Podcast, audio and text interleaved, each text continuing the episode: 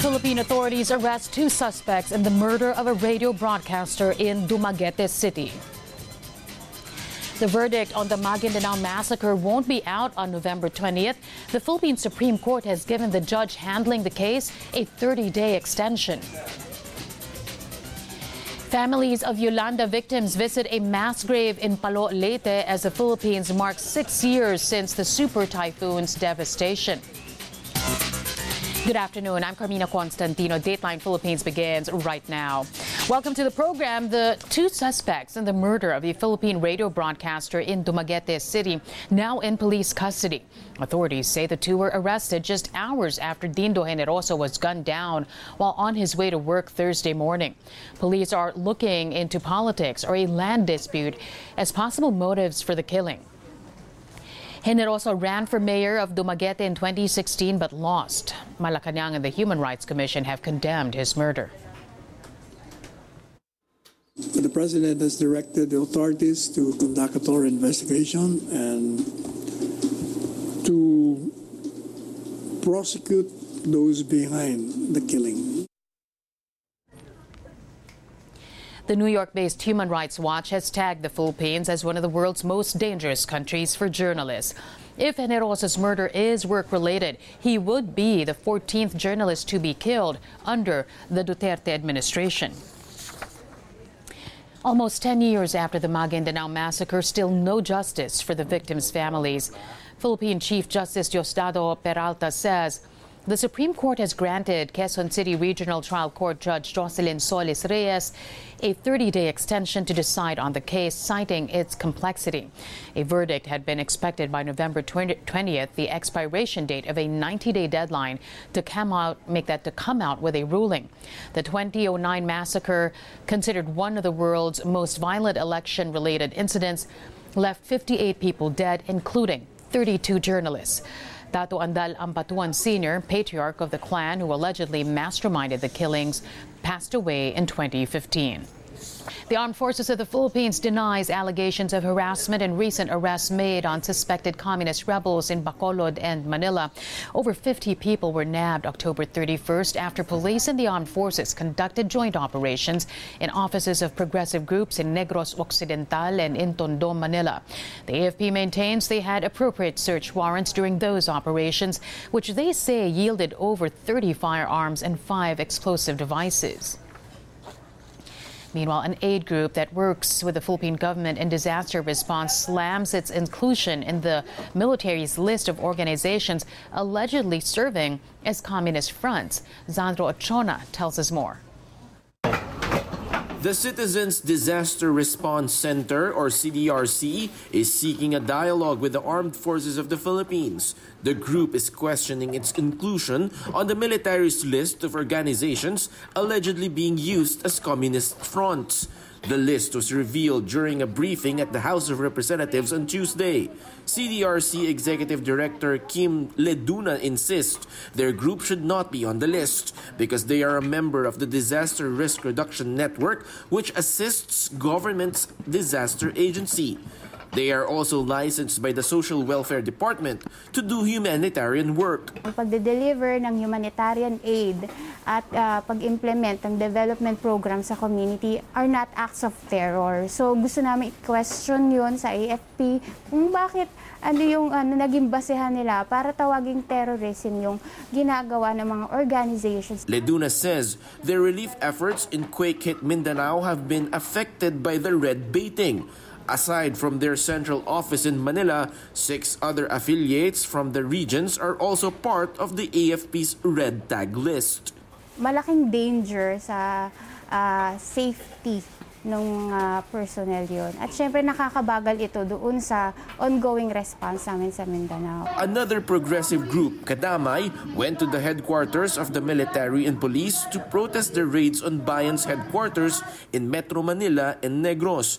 Bayan Muna Chairman Nery Colmenares says they will file counter charges for the October 31 Negros raid where 55 were arrested. No one goes to prison for the exercise of the constitutional right to freedom of expression. And this is the proof. 32 of those arrested have been released. 11 others were formally charged with illegal possession of firearms and explosives. Zandro Ochona, ABS-CBN News. Philippine Vice President Leni Robredo ready to lead the Duterte administration's war on drugs, a role described by Malacanang as a ladder to the presidency. But Robredo says the 2022 election was never a factor in her decision to accept it. Adrian Ayalin reports. The 2022 presidential elections was not even on the radar, according to Vice President Leni Robredo, when she decided to accept the offer of President Rodrigo Duterte to serve as the co-chair of the Interagency Committee on Anti-Illegal Drugs. She says even during her frequent visits to far-flung communities like this one in Tanay Rizal, where she distributed solar kits with a private donor, the next election is far from her mind. Kung inisip ko yung 2022, hindi ko ito tatanggapin. Kasi too much of a risk. Pero sa akin kasi, nadedehado masyado yung ating mga kababayan. Pag kaming mga nakaupo, tinitingnan na yung 2022. Um, meron pa kami dalawa't may kalahating taon. Um, pag, pag, pag inisip 2022, aakyat ba ako dito sa bundok, nakakaunti yung tao. Robredo accepted the ICAD position Wednesday despite strong warnings even from her close allies. UP Professor Maria Fe Villamejor Mendoza believes Robredo genuinely wants to make changes in the administration's drug war. Ang input siguro ni VP Lenny doon sa interagency, more of policy, technical advice, um, at saka yung more on um, parang adhering to the rule of law. Yung policy at saka yung program uh, against illegal drugs ay uh, lalagyan ng tamang konteksto, uh, i-enhance ng ibang component. Robredo says she will change some of the policies of government, such as how the success of the war on drugs is measured. Papalitan natin yung metrics. Yung metrics hindi hindi sa sa numero ng pinapatay, pero yung metrics sa numero ng napapabuting mga buhay. Robredo is not discounting the possibility of joining the police during drug raids, as well as inspecting the Bureau of Customs where illegal drugs slip through. Retired General Janicio Santiago, former head of the Philippine Drug Enforcement Agency, said Robredo should seek the cooperation of other countries in Manila's anti-drug campaign. He also issued a warning to the vice president. Basta huwag siya maniwala doon sa mga nakikita mo. Yung mababait kuno, matitino kuno, pero yung pala, totoo, maraming kulong nakatago, di ba? Kailangan very careful, magaling siya magkuhan yung people who knows? As ICAD co-chair, Robredo expects to finally obtain documents she had requested from the Philippine National Police and the Department of the Interior and local government. Ngayon, baka naman wala nang dahilan para hindi ako sagutin kasi yung Pangulo na yung nag-ata sa akin. Other than the agencies under the ICAD, Robredo will also push for the inclusion of the private sector as well as faith-based groups. Kasi paminsan pag lahat gobyerno may tendency na, um, alam mo yun, parang parang mag, mag, mag, magsarili na hindi nabibigyan ng boses yung iba. Adrian Ayalin, ABS-CBN News, Tanay Rizal. Vice President Robredo wants zero casualties in the war on drugs. Her spokesman Barry Gutierrez tells ANC the anti-narcotics campaign under Robredo will focus on preventing unnecessary killings while treating drug use as a public health issue and not just a law enforcement problem. The Duterte drug war has already killed 6,000 people, but human rights groups say the death toll is much higher. When she actually uh, accepted the designation two days ago, uh, she made it very clear what her priorities would be. And one of the first uh, priorities was uh, stopping the killings of innocents. She acknowledges the fact that obviously in police operations there is a possibility that there that, that there will be people uh, killed. Although we would want to avoid that as much as possible. Ask any uh, police officer when you try to arrest somebody, you don't want anybody getting killed, whether it is a police officer or a suspect. But of course, deaths will happen. Uh, you, you, cannot control uh, what, what, what happens on the ground. But the target, the ideal, the, the objective should always be uh, zero casualties. The Philippines marks six years since Typhoon Yolanda's devastation in one of the hardest hit provinces, Leyte. Families of victims visited a mass grave in the town of Palo. Our correspondent Jeanette Ruedas joins us on the line from Leyte. Jeanette, what can you tell us? Six years after the onslaught of Super Typhoon Yolanda, Taclobanons and Palonons commemorate the unfaithful event. In Tacloban City, Yolanda survivors offered a mass a prayer and flowers to the victims who perished during Yolanda. Mayor Alfred Romualdez of the Tacloban City urges the residents who are still living at the danger zone to leave the place and transfer to the relocation site, which is far safer. Some of the Yolanda survivors, however, said that they do not want to transfer to their house at the relocation site because of some problems like flooding, uh, lack of water facility, and substandard houses uh, Presidential Anti-Corruption Commission Chair Dante Jimenez visited the relocation site yesterday for an inspection. This morning, Cabinet Secretary Karlo Nograles visited the Yolanda survivors. In an interview, he said that the target for all the housing projects to be finished is by 2020. This morning, also in Palo Leyte, a mass and prayers were also offered at the Palo Mass Grave.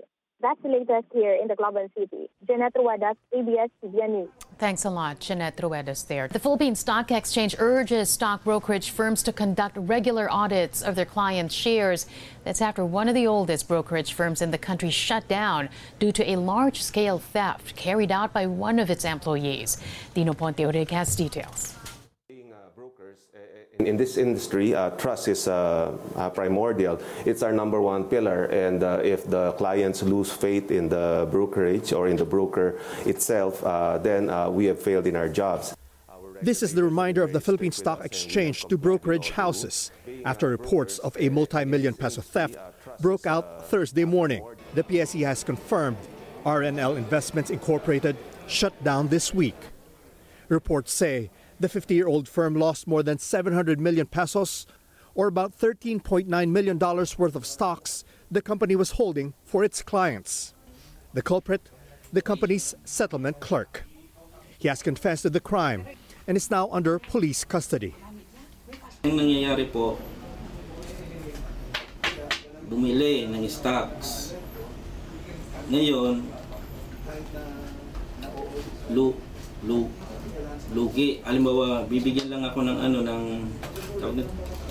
mga ilang araw, sabihin natin one week o ano, lugi, ibibenta ko. So, debit ako ngayon doon.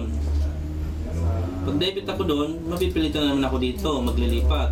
According to Stock Exchange Director Alejandro Yu, R&L has assured its clients that all shares will be there and they have the option to sell based on October 31 prices.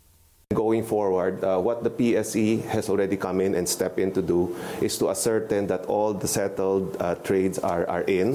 Uh, everybody that sold, even with those stolen shares, uh, have been compensated for. And going forward, uh, pending RNL's internal audit, um, they have uh, stood by their word and said that all the shares uh, will be there. And if, like the clients would like to have a uh, an exit already, they will reckon on the last day of October 3rd, of October, which is the 31st of October. Uh, the values of those stocks uh, on those dates will be compensated to the clients. The PSE now urging other brokerage houses to practice good housekeeping. We encourage all our brokers, uh, everybody downstairs, everybody up in their offices to immediately uh, do a uh, internal audit and check against uh, shares in the PCD uh, vis-a-vis -vis, shares that are in the brokerage house. Each and everyone must tally. Each and everyone, each and every account must have exactly the same amount of shares as reflected uh, on both ends. Meanwhile, other brokerage firms already taking the necessary steps to prevent a similar incident. BDO Capital assures clients the company is conducting regular audits to ensure it won't suffer from inside job scams. The Mandaluyong city-based R&L Investments Incorporated is one of the oldest brokerage firms in the country.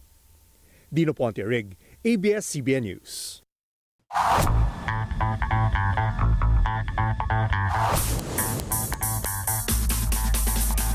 In the NBA, the Boston Celtics made Kemba Walker's return to Charlotte a pleasant one. The Celtics routed the Hornets 108 to 87 for their sixth straight win. The game marked the return of Walker to Charlotte, who received an emotional standing ovation from the home crowd before the game. Walker played his first eight seasons with the Hornets before he signed with the Celtics this past summer.